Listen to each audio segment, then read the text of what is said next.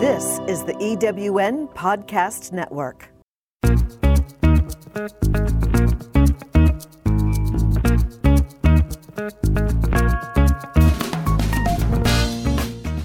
Welcome to Late Boomers, our podcast guide to creating your third act with style, power, and impact. Hi, I'm Kathy Worthington. And I'm Mary Elkins. Join us as we bring you conversations with successful entrepreneurs, entertainers, and people with vision who are making a difference in the world. Everyone has a story, and we'll take you along for the ride on each interview, recounting the journey our guests have taken to get where they are, inspiring you to create your own path to success. Let's get started. Hello, I'm Kathy Worthington. Welcome to our newest episode of Late Boomers.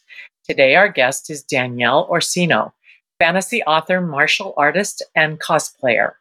She is the award winning author of The Birth of the Fae. Before that, she was involved with martial arts and a nursing career. And I'm Mary Elkins. Danielle, as a cosplayer, has appeared on all the covers of her books as her character, Faye. Because of this, she now has a following of Faye Natics. She's done a masterful job of world building in her books, and we hope you'll enjoy our discussion with her today. Welcome, Danielle. Thank you so much for having me, ladies. I'm so excited to be here and chat all about things Faye. And it's great I, to have you. And I know you, for those of, of our audience that are watching on YouTube, you are dressed as Fae today, which you frequently do. And that's part of the cosplay thing that we're going to talk about. And I know it's a real interesting story about how you became an author and what led up to it. So tell us about your background and your inspiration for that. I started out as a martial artist, transferred into nursing because the joke is, you know, once you beat them up, you got to patch them up. so I, I, made that transition into nursing uh, after, you know, competing in martial arts and competing professionally, fighting forms, that whole thing. Uh, the last thing I did was I competed and represented Team USA under the WKA flag uh, at the World Championships in Disney World. Uh, I won a silver medal. And when I was done with that, I decided I'm good. I've kind of uh, done my dream. And I left. That made that my last uh, hurrah and went into nursing. Mm-hmm. After a couple years in nursing, I went to a Lyme disease clinic and I found Lyme disease fascinating because it's the great imitator of diseases. And there I met an interesting patient who we started the same day. He it was his first day dripping, my first day working there, and we struck up a friendship. After about a year and a half, he just didn't want to do it anymore. He had transferred his whole life to Westchester County from Pennsylvania, and uh, he'd driven five hours, and you know he was just done. Mm-hmm. So he wanted to go back home. Don't blame him. And our protocol was very strict. You dripped every day for anywhere from about 45 minutes to two hours, mm-hmm. seven days a week, Christmas, New Year's, you name it, we were there. And so he struck up a deal with the doctor and said, basically, let me go home. And what I will do is I will drive up on a Wednesday, five hours, I will drip for two hours and turn around and go home. Then I will return on Friday. I will stay Friday, Saturday, Sunday. Monday, I will drip turn and go to work, and then I'll do this all over again. I knew this wasn't going to last, but I was like, yeah, sure, whatever. Uh, and lasted about three weeks before he was like, I don't want to do this. So we were chatting one day, and he was like, Look, Danny, keep me in this chair, or else I'm going home. I'm done with this. So we struck up a conversation, and I said, Well, tell me something interesting about yourself. And what came out of it was he was like, Well, I was recruited by the CIA out of college. I don't know if you find this interesting. And I'm like, how did I not know this after a year and a half? How did this not come up with all the times you've sat in this chair? And so he told me it was the, for the Trends and Intentions division. It was basically an analyst. And that just sparked this whole little conversation between conspiracy theories and, you know, Roswell and whatever. And so uh, we joked about basically what he could have done in the CIA and things like that. And out of my mouth came, um, well, you know where Lyme comes from. And he was like, yeah, yeah, yeah. You know, Plum Island, went down that rabbit hole of conspiracy theories. And I just said, no. For some reason, I said the Fae. Don't know why I wasn't reading any books about fairies. I wasn't, you know, I was on a vampire kick, as most of us, you know, get. and he went, well, who are the Fae? And I don't know what happened, but from there, I just started telling him this story off the top of my head about fairies. being locked out of heaven, this CIA agent who was stuck in a Lyme clinic to find out if there was a Fae human hybrid at this nurse. And I just started telling him a story. And every day he sat down, I told him another piece of it, and I put him in the story as the CIA agent. And we just started going. And that's really how the whole thing started. And we That's went from genius. there. I didn't think much of it. I was just kind of Mhm. off the top of my head telling him a story. And that's where it all really came from. That's so great. Un- unbelievable. And that is Turn it into a series of books. That's a brilliant way to use it. Yeah. I didn't, I never thought it was going to go down. It was actually the patient who was like, you need to go home and write this down. He kept pushing me. And I was like, I'm going to physician assistant school. Like I already started my prereqs. I put a lot of money into my degree. I don't have time to go be a fantasy author. Like I thought he was the crazy one. And it was so funny because he thought I was the nutty one for wanting to go to physician assistant school. Like we were both battling each other Mhm. on who had the crazier idea. And he was like, What are you doing? This is such a good idea. And I'm like, No, no, no. I'm going to go pump some faces full of Restylane. And, you know, I don't have time to be an author. Mhm. And he was like, You're making a mistake. And he was just laughing. So we were, we both thought the other one was crazy. And we would just go back and forth on this. But I, I never thought I was going to wind up being an author. That was the like the last thing on my mind. I was taking finals and doing other things. Mhm. So it's kind of weird where it all wound up. and that had to be so healing for him. It really it was very funny because we're still friends to this very day. Like i just talked to him 10 minutes before this podcast. We're Good. still friends. And he he Oh. laughs about it because what started out as this series was me telling him the story putting him in it. And now i'm six books seven books in. His actual story comes out in volume two. So he laughs because he's like when does graham show up? When does agent graham show up? That's his persona and it's at the end of book six that he, he makes his literary you know appearance and we just joke because it's like look how far we've come Right. in all of this Right. so it's it's really funny Well, that is a great story unto itself. Now, you're on the cover of your books. So, what is what is it like to be on the cover of a fantasy book? And how did that come about? that was completely unplanned once again not something i foresaw. Um it was kind Of, it's a limited edition thing that uh my publisher four horsemen did just to kind of test it out when i first came to them and they signed me. Originally i had this you know most authors have this whole idea of what the covers of the books are going to be like and they have this grand plan of well it's going to be this and the color means that you know and i came with that whole thing too. And um, Valerie Willis, who's the COO, saw, what I originally planned, which was just typeset. And she was like, You know, I saw these pictures of you cosplaying. She's like, What, are- what are you doing with those? And I said, Oh, I think it's for a magazine. I don't know what they're doing. She goes, But do you own those pictures? I said, Well, yeah, I, yeah, I own them. She's like, Give me 24 hours and we'll talk. I was like, All right, great. And the next day, they had a meeting with me. It was um, Valerie and Erika Lance, who's the CEO. And there I was on the cover of Locked Out of Heaven as a mermaid. And she's like, This is our idea.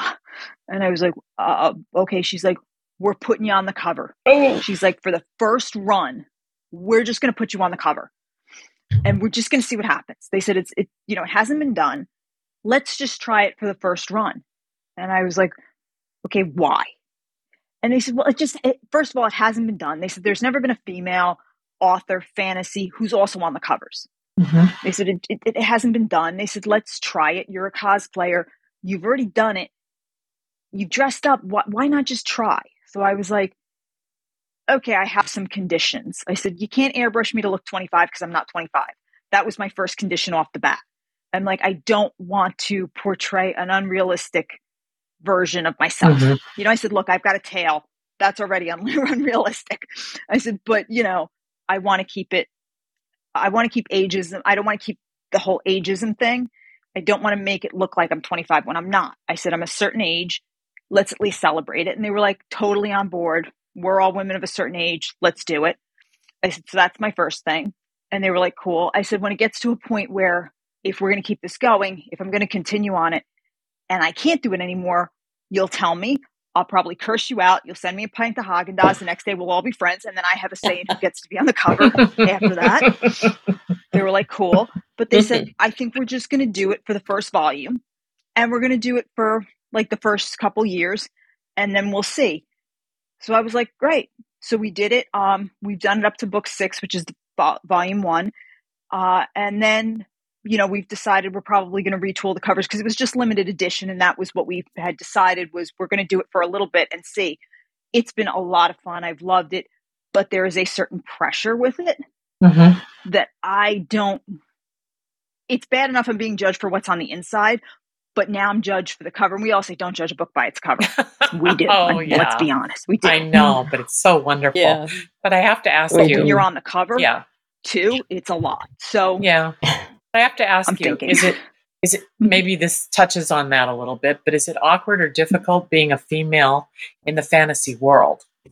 Female author, fe- not necessarily the cover, but is that an issue for you? it it was a lot. Um, it's very weird because when I first started and when I was querying, a lot of people wanted me to change my name. They wanted me to go by my initials, so people did not know I was a female. Ah, Everything was, can you make it DM Orsino? And I was like, well, why? And they were like, we don't want people to know you're a female because I was told originally I could not be young adult because I dealt with, I was violent because I'm a martial artist. So of course I write great fight scenes. That's what I do, you know? uh-huh. I'm I'm a martial artist. I'm going to write good fight scenes. So they didn't want me to identify as female. They didn't want anybody to know. I don't have a lot of love in the beginning. I don't write romantasy. That's not my thing. So I was told you cannot be young adult, um, and because I'm violent and I deal with very not heavy topics, but topics that make you think. There's a lot of political intrigue. There's more coming of age things. I was told you can't be young adult. So I took myself out of the category. And my first publisher was like, Yeah, no, you can't be young adult. It wasn't until I got to Four Horsemen that they were like, Look, we'll give this whole you can't be young adult for like a year. They were like, But we're telling you you're young adult. And so it was very hard. Now, as I've gone on, people are like, Why aren't you in young adult? And I've even had bookstores who are like, I would prefer you're in young adult than some of the young adult people I have in there because you don't have sex hmm they were like, please let us put you in young adult because your topics are much more realistic. You know, you have these angels that are trying to figure out who they are. hmm They were like, this is perfect for young adult. They were like, let us put you in it. So I just was at a Barnes and Noble who um, the manager was like, I would rather have you in there than Sarah J. Maas. hmm They said, because there's so much sex in her book. They said, versus you, who has a slow burn romance and the sex that you have, which I call it aura blending. They said, the way you describe it with battle terms is so funny and humorous. I would rather have you there than have these parents come back yelling at me for the smut they're reading. Yeah. Because the young adults would still appreciate what you're doing. And so I finally have made that switch to new adult, young adult. hmm And Great. Four Horsemen's kind of looking at me going, uh, we told you. hmm but I was told for so long by others, you can't do this. You're a female. You need romance. You need this. And you write such violent fight scenes. No, no, no.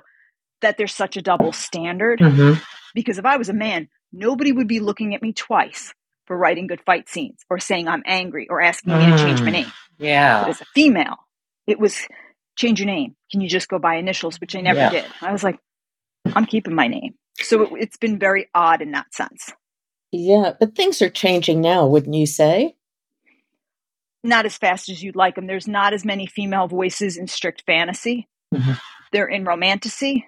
They're in Yeah. young adult, but even then, there's always somebody kind of nudging you, like, "Can you put a little more romance? Can you can you give me a female lead that's looking for for a guy?" And I'm like, or looking for somebody, and I'm looking at him going, "My chick is building a a, a kingdom. My guy is building a kingdom.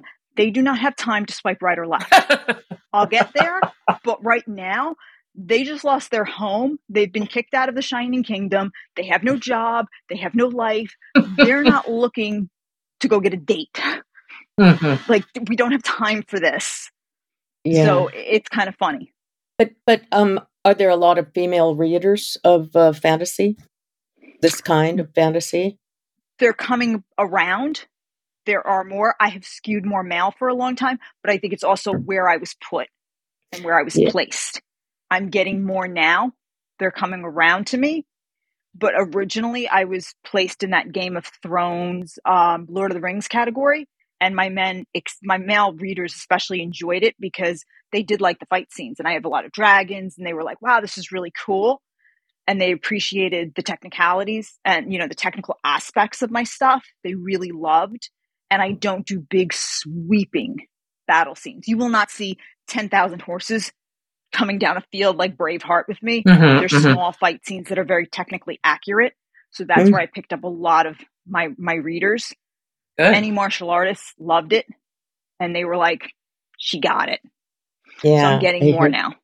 Yeah, the reason I asked that question is because um, in, you you in, I had thought about asking you about where the inspiration for your book came from, which you've already discussed, and so it occurred to me that perhaps you read a lot of these books or watched things like shows like Game of Thrones in order to even come up with a story like that to tell the the man that you were you were helping at the time. So I had never seen Game of Thrones. Um, I didn't read it. I didn't see. I didn't even see Game of Thrones till season six, and I binged it at that point because I didn't want it to influence. By the time I heard of it, I was already through book four, and I didn't want it to influence me at all. Mhm. So you never read it when you when you told the man that you were nurse Nope. nursing. Mhm. You never Didn't read it. know. It just came out of your brain. Nope, That's- just came out to this day. The only books I had read that I could say maybe were close was I've read Mists of Avalon maybe Yeah. 15 years ago. Love I saw book. the Yeah. miniseries with Julianna Margulies when it first was on. I don't even know how long ago that was. Um, that was as close as I could get. I mean, I'm a comic book geek, Mhm. so even where I pulled some of the character inspirations from were more comic books Right. than I could say Oh. medieval or, or fantasy. Mhm. It, it came more from comic books than anything else. That's great. Mm. But tell us what it's like to be on blasphemy lists, and tell us the Ooh. background on that. What's going on with that? Um, blasphemy lists are basically where they call you an enemy of religion. Oh, Uh, so I have been on. I'm on two. I'm aiming for a third because I feel like you know, then you've really made it. Uh, you know, you got to you got to find the Oh. silver lining in that. Uh, my first publisher hit just hit the wrong button basically when they were putting me on in categories, and so because I deal with some religious topics in the sense that you know my fae originally start out as angels who can't go home. You have the virtue angels and the power brigade angels. Uh, they hit Christian fiction by accident. Well, once they do that in the metadata, it's very hard to get it back, you know, from the back Oh. end. yeah. It was just an honest mistake. It wasn't like they were like, oh, watch this, you know, all, all publicity is good publicity. It wasn't that. It was just an honest mistake. Unfortunately, some people got a hold of the book thinking it would have a Christian positive message Mhm. and took it the wrong way. Mm. Once that happened, it was like kindling, match, light. And yeah. people took it in other directions. And so it became that I was making fun of the Bible, I was making fun of angels, and they went in different directions with it. And um, I just upset the Oh. wrong people. You Yeah. know, some people cannot see a fantasy book for what it is, is just a fantasy book. And so it just wildfire. And so I started receiving messages that I was angry with God and whatever. I had um there was a YouTube video that they were going to petition the Vatican to have the book pulled. Um and I think it was up for maybe an hour before YouTube pulled it down. Um I was on some it was the Christian Ethics Committee. It was some Christian ethic whatever.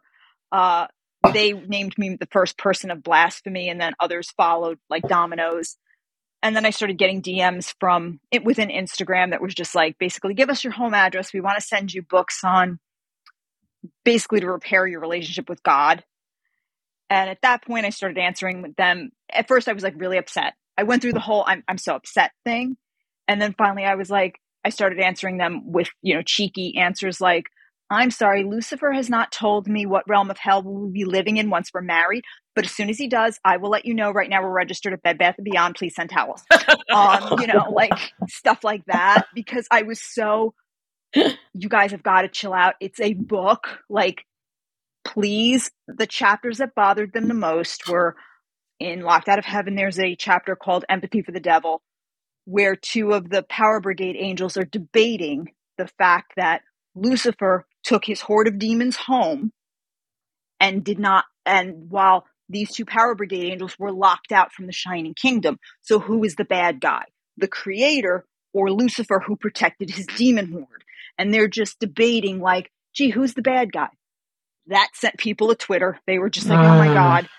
And then at the end, there is a, um, uh, a biblical event that we all know regarding a parting of a certain sea, where um, I describe it as a Fae battle.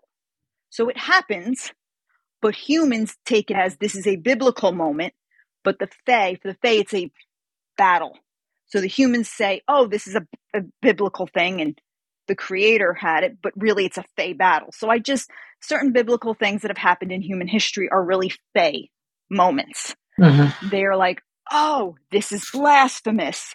And I'm like, you, you understand this is a fantasy book, right, people? I'm not saying this happened. This is not gospel.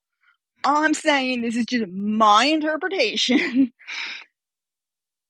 it just didn't go over well. So I wound up on the blasphemy list. And um, at this point, I don't know if a bat is going to deliver like my excommunication from the Vatican. I don't know what happens. I'm waiting to find out. Like, you know, I don't know if Lucifer shows up at my doorstep and is just like, dude, you're one of my brides now. So sorry. Mm-hmm. I don't know if I have to sign something. I'm uh-huh. waiting to find out. But as soon as I do, I'll let everybody know. There you go. Um, you know, all I joke about is they're still on unlocked out of heaven. Wait till they get the kingdom come, because that's when I really poke the bear. Um, you know, it's gone from it's gone from funny to, you know, hey, give me your home address. I want to send you pamphlets to people taking pictures, the guns of God taking a picture of a handgun with like my dad's birthday underneath it and sending it to me. So I've gone from funny to like threatening my life over this book. It's mm, it's, it's really sad. That's all I say to people. So I, it's That's it's so yeah. frightening, so frightening what people will do. Well, I, changing yeah. the subject a bit, how you, and you brought this up a bit also. Mm-hmm. How do martial arts assist your writing? That's helped me a lot with fight scenes. I love my martial arts has helped me make my fight scenes as realistic as possible. So I will um I will usually take my phone, set it up on my little tripod, and I will videotape all the fight scenes. Oh. And see if I can make it as realistic as possible. Because as much as I love my superhero movies, you know, I hope DC gets it right eventually. Um, but I hate when it's just a fist going into a body part and then we just see a cape and you're just like, okay, wait, what happened? I know somebody got punched, I don't I like to be able to think of myself in the moment and actually like in the middle of the fight or watching it happen and know oh I can see everything. I don't like when it's just a close up of a body part because then I can't I don't know what they did. You know, you're sitting there going okay, I think somebody got punched in the jaw. I don't I don't really know or the person just falls and you're like what did you just do? I you know, that drives me nuts. So what kind of martial arts um, moves do you use? I try to keep it as realistic as possible because what I've noticed over time, and I don't know if you know if anybody out there is familiar with a lot of the movies, but we went from just bar fighting like in the movies to now everybody is the karate kid. Mm-hmm, you yeah. know? And it's like everybody does these jump kicks. I try to keep it more of what would realistically work because if you punch somebody with your fist, you're going to break bones unless Your you're own, a superhero. Probably. you know, so I try to keep elbows and knee smashes and things a little more realistic rather than just a punch. Because, like I said, unless you're Superman or Wonder Woman, you're breaking you're breaking knuckles. You're gonna break these little bones. Your your hand has tiny little bones. They're gonna break. So I try to keep things a little more realistic when I fight. Um, same thing with the swords. Any weapons I do, I try to make sure that it'll be as realistic as possible uh, you know, my husband has come outside before and he's seen the dog like on her hind legs. And I've got like a plastic sword and I'm like, Penelope, stay still. And he just walks back in the house and closes the door and he's like, don't hurt the dog. And he keeps oh, going because he's like, oh, I don't even want to know what's happening right now. he's like, just, just, okay, as long as everything's fine. It he's might like, be dangerous to be married to you. yeah, he's a martial artist too. So he gets it. He's just, oh. there are days where he's like, I don't want to know. Mm-hmm. But um, I try to keep it realistic. Uh, there's usually no more than four people when you know against some somebody everything's small like i said not big sweeping scenes. So the reader can actually picture everything. I try to think of it as theater of the mind. I want you to be able to see it. Okay that's that's it sounds like a brilliant way to do it. Um, can you also explain what cosplay is and why you cosplay the best way i can explain cosplay is it's an expression of your fandom whatever that is. Mm-hmm. If you are, uh, if your favorite character is Captain America, whether you're a girl, guy, whatever you identify with, it's how you would express it. So if you want Captain America to be steampunk from the steampunk era, your costume may reflect that. And you're just the love of your character, that character of your hero. That's how you're going to dress up and express it. And you'll go to Comic Con, Galaxy Con, wherever it is, and that's who you are for the day. Mm-hmm. And it's just kind of your love. I'm I'm a huge Wonder Woman fan, Harley Quinn. I'll go dressed as these characters, and you embody them, and just take pictures with people and kind of meet your tribe. Oh. And that's that's what you do, whether you make them, uh, whether you purchase it and you make one little thing from it. Mm-hmm. It's just you kind of getting that love for that character and expressing it as best you can and that's what you kind of do. Lovely. It's a good description. Thank you. Uh, what is it about doing that that you love? Uh, I think it's the release.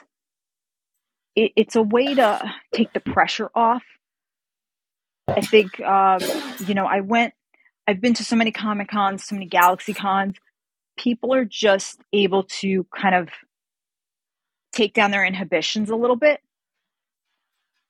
and you're embodying that character like i said whether it's harley whether it's catwoman who, whomever it is joker whatever and they just kind of get to relax for a little bit mm-hmm. and the responsibilities of the day all of it just melt away and then there's there's the artistic side there's so many especially at new york comic con i can say i've seen so many people go and drag uh, cross dress, whatever, you know, for the first time, and people are so accepting that they will go out of their way, especially when they see somebody, um, you know, maybe it's a transgender trying out that that gender for the first time. People will go out of their way just to be like, "You look really good. That's great. The wig looks good. This looks whatever it is." They will go out of their way to just say something nice because you can tell it's that person's first time transitioning into that or stepping foot inside that world that maybe they've wanted to for so long, but this place is a safe space.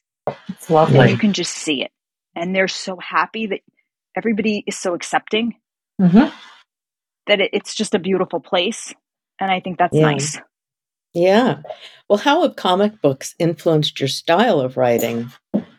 Uh, I'm a big Chris Claremont fan, George Perez, Jim Steranko uh, all of these Gail Simone, they've all touched me in some way, especially. Claremont, who I just think phenomenal. Uh, he's just, as far as I'm concerned, a genius, probably one of the best there mm-hmm.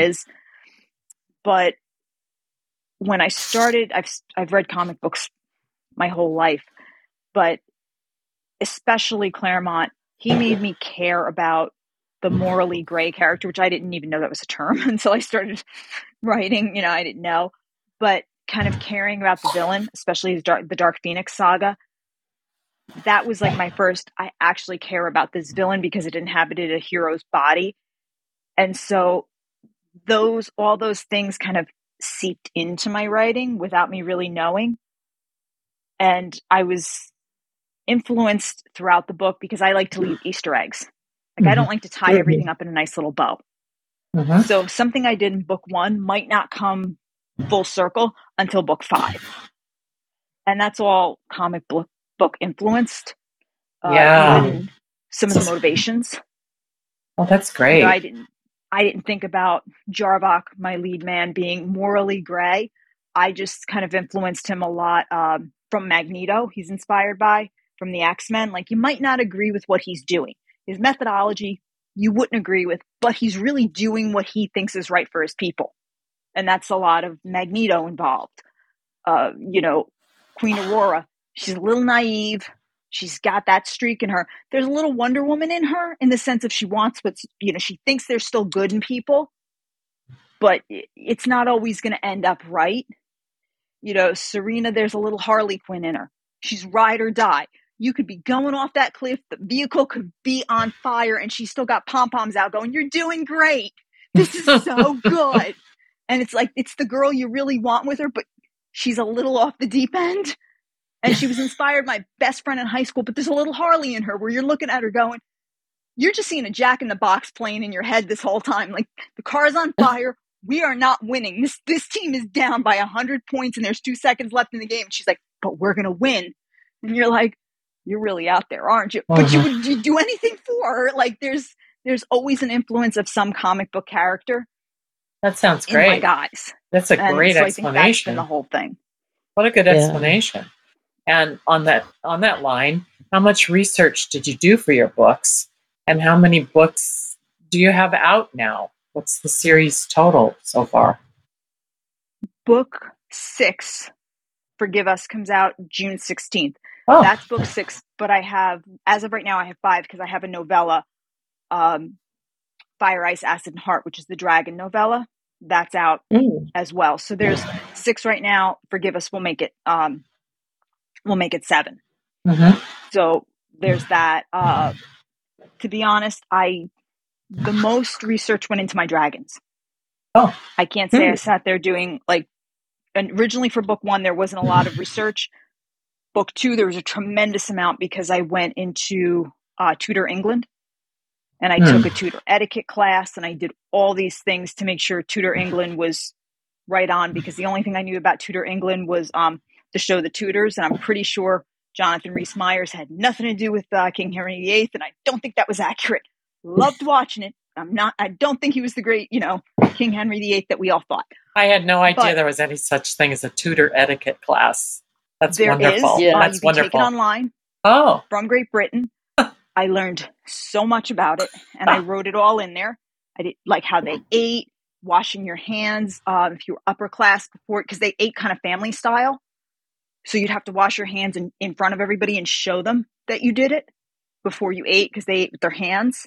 If they did have utensils, uh, it was silver, and they carried it around in a pouch because mhm, that was a sign Really? of having money. mhm. So it was like things like that, um, placing the napkin over your left shoulder.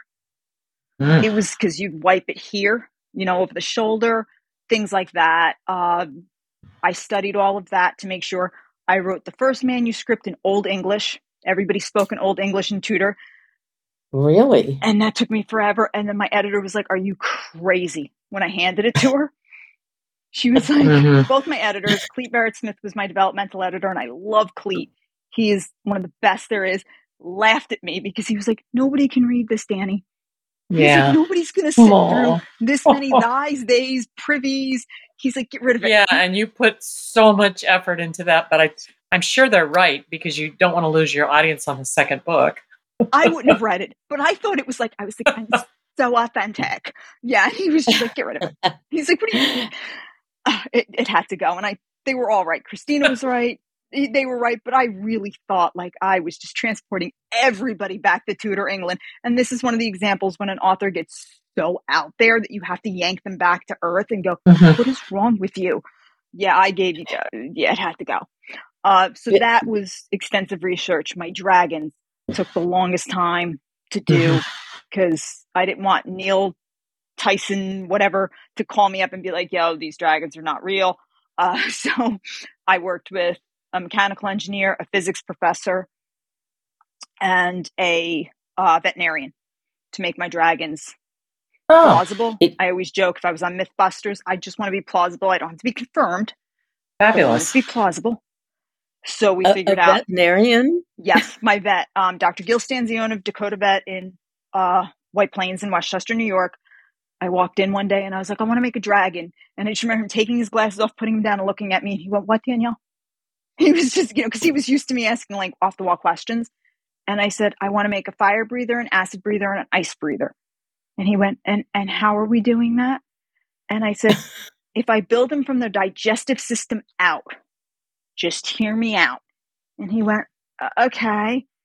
And so I said, here's the bacteria. This is what I want to do. And when I was done, he went, this actually isn't half bad. Mm-hmm. And I was like, okay, that's a start. So I built them from this idea that if it was in their digestive system, the oral defenses could come out. Mm. And that's how I started. And I kind of took it from a nursing background mm-hmm. and went that way. And then built it outwards. Uh, I worked with Pandy Van, my dragon illustrator, and then worked on okay, now that I've got the bacteria, I've got the gases, how do I get it out through the mouth? And built it that way. So, like uh, my fire breathers have gas bladders on the side of their uh, their necks. So I had plating built, so it'd be protected, and I did it like a fire billow. So one would methane, one would hydrogen. It would come out through little um, fistulas, and then get a click of the back teeth. The back teeth would be covered in flint oh rock you know, and that would give us the sparks. So there'd be denticles in the mouth. So that's how it wouldn't, you know, they wouldn't explode. Things like that. Um, acid breathers would be a fistula like a Komodo dragon through the teeth and a bite, you know. So we just kind of wow. built it up. Wow. And that that took me a long time. Then I worked on flying. That's where I worked with the mechanical engineer, physics professor from Westchester Community College. And that was the midterm for the students. They had to figure out could a dragon fly? How big does it have to be? So my dragons are about the size of giraffes, maybe 20 feet uh, tall, not huge, can only carry one to two fae. That's it. We're not 747 dragons, and they don't take off like Superman. They've got to mm-hmm. glide. So they jump, catch a thermal current. They have membranes over their eyes, like a shark, and so they could still see. And then we glide. So it was things like that that we had to do, down to the trabecular bones, uh, you know, we really worked on it to make sure that the dragons were plausible. Like, okay, we could see this and, you know, built it out from there. So they took me the longest. Yeah. Well, wow. That That's is amazing one of the research. most fascinating things I've ever heard. and and I have to ask you how you even get on to writing your books when you're so ensconced in research. And I also have to ask you is was the old English version of your book the worst mistake you've ever done as an author? Oh no, I've done much worse mistakes. That was that was nothing compared to the mistakes I've made. I've made so many more.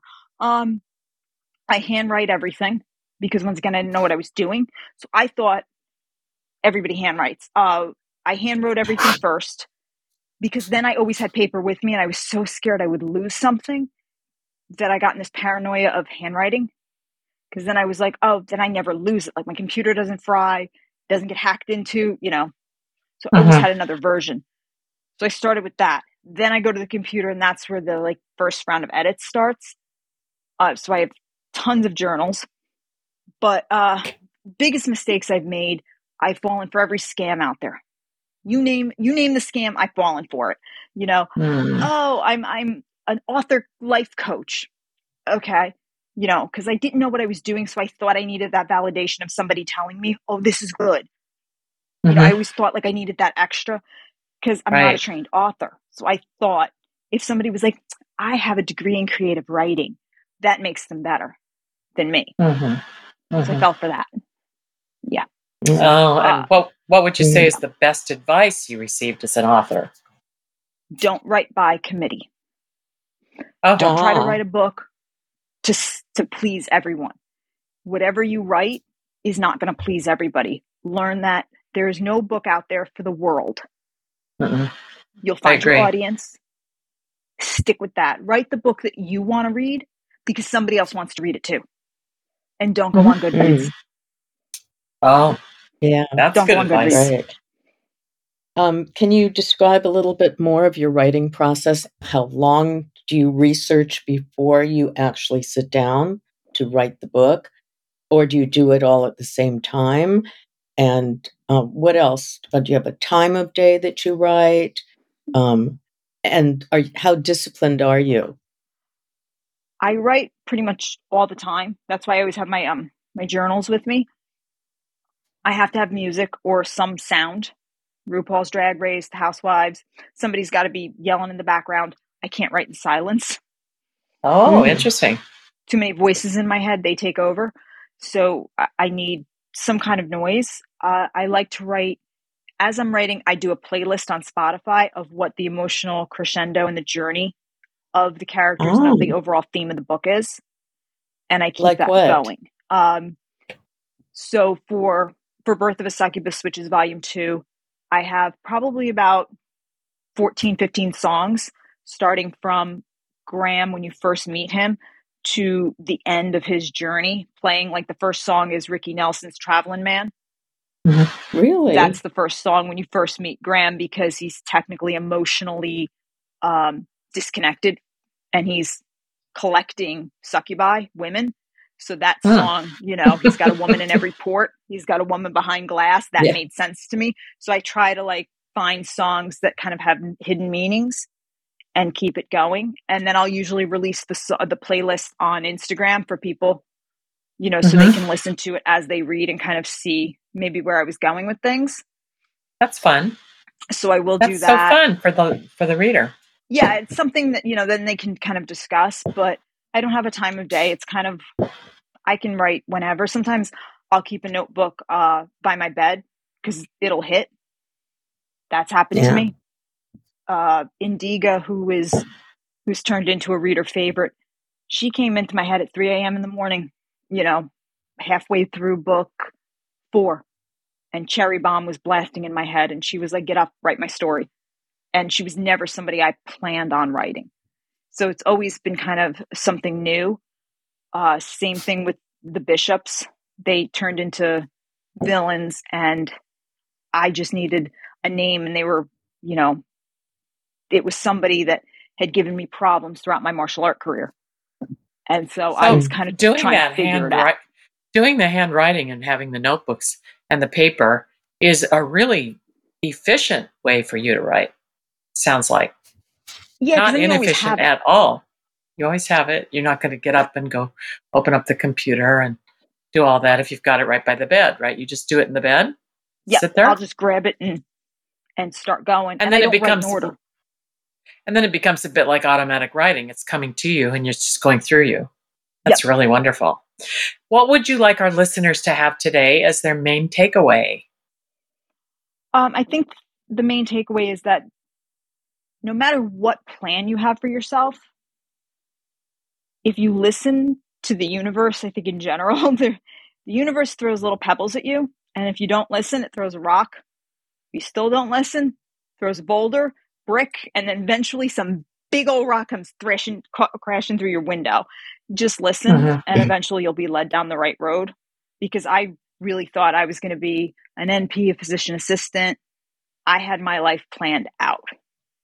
And then it mm-hmm. was just like, oh, isn't that sweet? You think that's what's going to happen. Watch this. You mm-hmm. just have to kind of yeah. keep an open mind. You never know what's going to happen. You don't know what's going to happen with the people you meet and the impression they will leave upon you or what they can lead you to the next step because I really thought this is where it was going to go. And I've reinvented myself, I don't even know how many times. And I finally mm-hmm. feel like everything I've done has led me to this point because without the step before, I wouldn't have gotten here. Mm-hmm. So I don't think you can You're- sit and say, oh, I wasted this time. I wasted this. Uh, I'm here this late in life. Mm-hmm. It's like, yeah. no, you don't know you wouldn't have been ready for this like i would never have been this where i am like if you had taken me back 20 years and been like here's birth of the fae here's all the inspiration go my 20 year old would have been like what the hell are you going to do with this i'm going to compete i think i would have mm-hmm. wasted the opportunity yeah beautiful yeah. well said thank you yeah inspiring really well said thank you so much danielle this has been a wonderful, wonderful conversation. And I so admire your agency. Uh, Our guest today on Late Boomers has been Danielle Orsino, fantasy author of the Birth of the Fae series. Check out her website, and it has beautiful book covers on it. At mm-hmm. Birth of the Fae, that's F A E dot com. And you can follow her on Instagram at Birth of the Fae Novel. Thanks again, Danielle. Thank you so much, ladies. I appreciate this. Thanks. We appreciate you. We want to remind you, our listeners, to follow us on Instagram at Late Boomers and at I am Kathy Worthington and at I am Mary Elkins. And please subscribe to our new YouTube channel, Late Boomers Podcast, because there you can see Danielle speaking to us live in full cosplay in her beautiful outfit. So also please subscribe to our podcast on your favorite platform so you don't miss an episode. We hope you are inspired to do some fantasy reading today. Thanks again, Danielle. Thank you so much.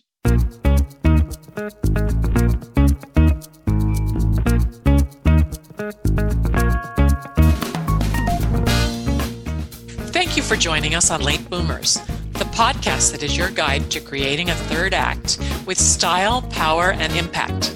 Please visit our website and get in touch with us at lateboomers.biz. If you would like to listen to or download other episodes of Late Boomers, go to ewnpodcastnetwork.com. This podcast is also available on Spotify, Apple Podcast, and most other major podcast sites. We hope you make use of the wisdom you've gained here and that you enjoy a successful third act with your own style, power, and impact.